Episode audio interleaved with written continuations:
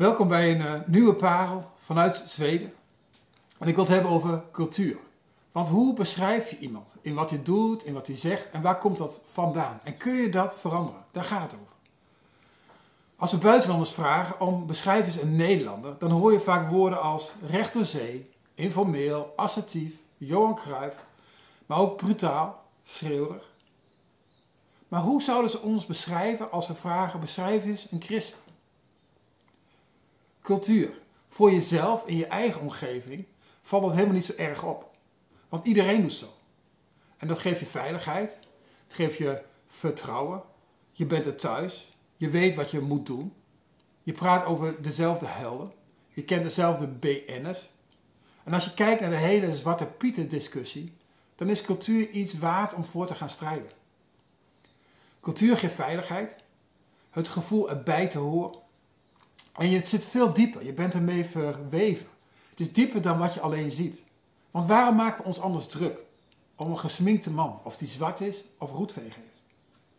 Maar wat je ziet aan de oppervlakte van wat we eigenlijk doen, heeft een heel bouwwerk, een fundament van ongeschreven regels, van ingeslepen gewoontes, van waardes en overtuigingen die je niet direct ziet, maar die je dus wel merkt.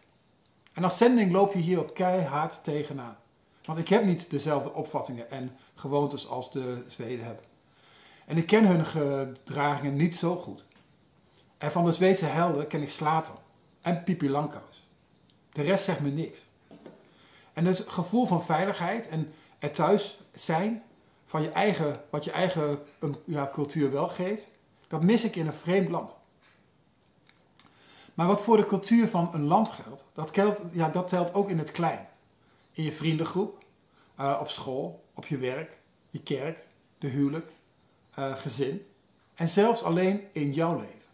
Want ook wij als persoon, jij en ik, hebben een eigen, een eigen cultuur. Op elke plek waar mensen zijn, ontstaat een cultuur.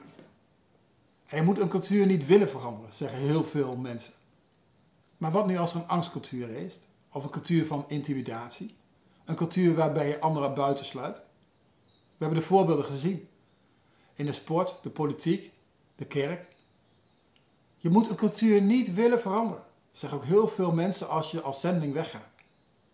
Maar wat nu als de dingen die de, die de cultuur eigenlijk brengen ervoor zorgen dat mensen niet dichter bij Jezus komen? Hier in Zweden denk ik aan het individualisme. Of dat je niet over geloof spreekt. De cultuur van geloof hoort achter de voordeur. En onder wat je ziet zit een heel fundament van opvattingen en tradities. Maar wat is jouw en mijn cultuur als christen? In 1 Petrus 2, vers 6 schrijft Paulus: In Sion leg ik een hoeksteen, die ik heb uitgekozen om zijn kostbaarheid. En wie daarop vertrouwt, komt niet bedrogen uit. Kostbaar is hij voor u, die erop vertrouwt. Maar voor wie er niet op vertrouwt, geldt: de steen die de bouwers afkeurde, is de hoeksteen. Het is een steen waarover men struikelt, een rotsblok waaraan men zich stoot. Onze cultuur heeft een fundament, een stevig en betrouwbaar fundament, een hoeksteen, die kostbaar en waardevol is. En of je op dat fundament kunt vertrouwen, dat blijkt pas als het, als het zwaar wordt. Als de grond beeft of als de stormen beuken. Een fundament waar je op vertrouwt. Of waar je aan kunt stoten. Er zijn dus maar twee opties. Vertrouw op hem of niet. Maar hij is wel kostbaar. En Jezus is die hoeksteen. De sleutel hier is vertrouwen op de steen. Op Jezus. En wat is ons fundament? Vertrouwen op wie Jezus is Vertrouw je erop dat God echt zoveel van je houdt. Dat hij alles heeft betaald wat tussen jou en God instond? Vertrouw je erop dat hij je wil vullen met zijn geest. Zodat je kunt worden als Jezus? Vertrouwen we erop dat we echt Gods kind zijn. En dat hij dus ook voor ons zorgt. Vertrouwen we op wat hij zegt. Dat liefde angst uitdrijft. En ga maar door. En het mooie is, je hoeft het niet alleen te gaan doen. We zijn samen, een volk, een bouwwerk. Maar wat zie je in een Jezuscultuur als Jezus de hoeksteen is? Dat lezen we in vers 9. Maar u bent een uitverkoren geslacht, een koninkrijk van priesters, een heilige natie, een volk die hij zich heeft verworven om de grote daden te verkondigen van hem die u uit het duister heeft geroepen naar zijn wonderbaarlijk licht. De Jezuscultuur heeft één held, Jezus. En daar praten we over. Over de grote daden die hij voor ons heeft gedaan. En het lijkt soms wel het moeilijkste voor heel veel christenen. Praten over je geloof. Heel vaak hoor ik mensen zeggen: verkondig het evangelie desnoods met woorden. Maar ik laat het liefst het zien door daden. Zijn we dan echt bang om de naam van Jezus te gaan noemen? Is dat de cultuur die we hebben? Maar we hebben toch een verhaal van Hem die ons heeft gered vanuit het donker naar het licht. Maar hoe spannend is dat? En hoe doe je dat? Vertrouwen op die hoeksteen. Jezus zegt zelf in Handelingen 1, maar wanneer de Heilige Geest over, over jullie komt, zullen jullie kracht ontvangen om mijn getuigen te zijn. In Jeruzalem, Judea, Samaria, tot aan het einde van de aarde. Er is kracht nodig. Hoe zit dat?